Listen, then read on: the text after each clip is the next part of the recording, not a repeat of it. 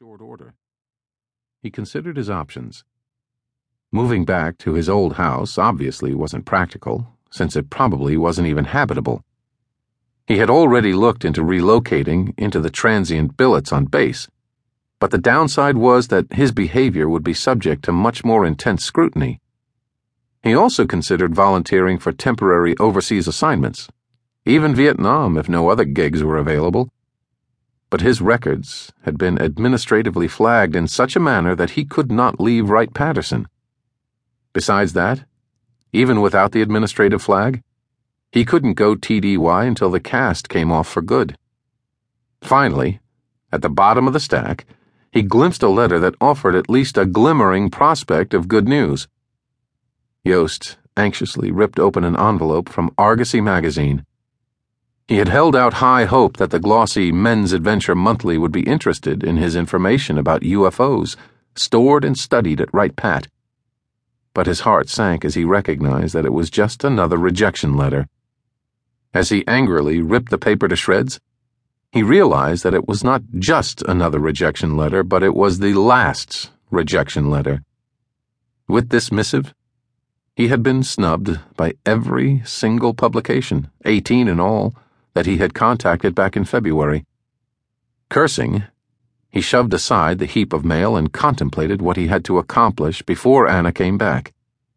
Long before it had disappeared, the cat had succeeded in ruining the carpet and virtually every piece of furniture in the apartment. Kroll would surely be outraged when he found out, but it certainly wasn't Yost's fault, any more than when the feline escaped through the door that he had briefly left open to ventilate the smoke from a pot of charred pinto beans. Yost was fairly certain of the cat's ultimate fate. There was plenty of physical evidence in the parking lot to indicate that it had been brutally mauled by a roaming pack of stray dogs.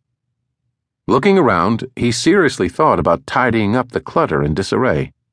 The trash can overflowed with garbage topped by a cast iron frying pan dripping with rancid grease. Several weeks' worth of dirty dishes were piled in the filthy sink. A foul stench emanated from the bathroom. The toilet regularly overflowed, and Yost had finally gotten tired of trying to repair it. Even though the place was in shambles, he dreaded the thought of vacating Kroll's apartment. Yost's hands shuddered as he realized that it would merely be a matter of time before the loan shark's goons got the drop on him. With no other practical options to elude them, he would probably have to resort to residing in his van again. Gnashing his teeth and grimacing, he recognized that rather than wallow in misery, it was high time to take decisive action.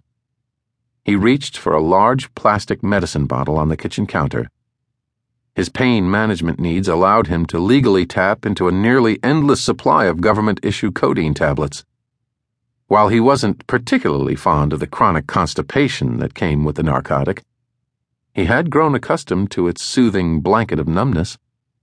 He popped open the bottle's lid, gulped down two tablets, and chased them with a generous helping of Old Crow.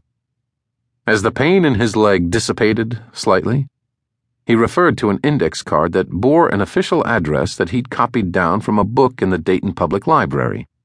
He filled another glass with Old Crow and then slowly drafted a letter to the Embassy of the Union of Soviet Socialist Republics in Washington, D.C. Smiling, he glanced at the fragments of Argosy's rejection letter. If those damned magazines weren't interested in his UFO story, he mused, then the Russians surely would be, and probably would be willing to shell out considerably more compensation for his efforts. Right Arms Apartments, Dayton, Ohio, 5:55 p.m. Tuesday, July 22, 1969. Grinning, Ourecky closed the door behind him, went straight away to the fridge, grabbed a cold bottle of Schlitz, popped off the cap with an opener, turned on the window mounted air conditioner, switched on the television, kicked off his shoes, and then sprawled out on the couch. He had arrived home just in time for the evening news. The Apollo 11 astronauts were on their way home. They were set to re enter the atmosphere and splash down on Thursday.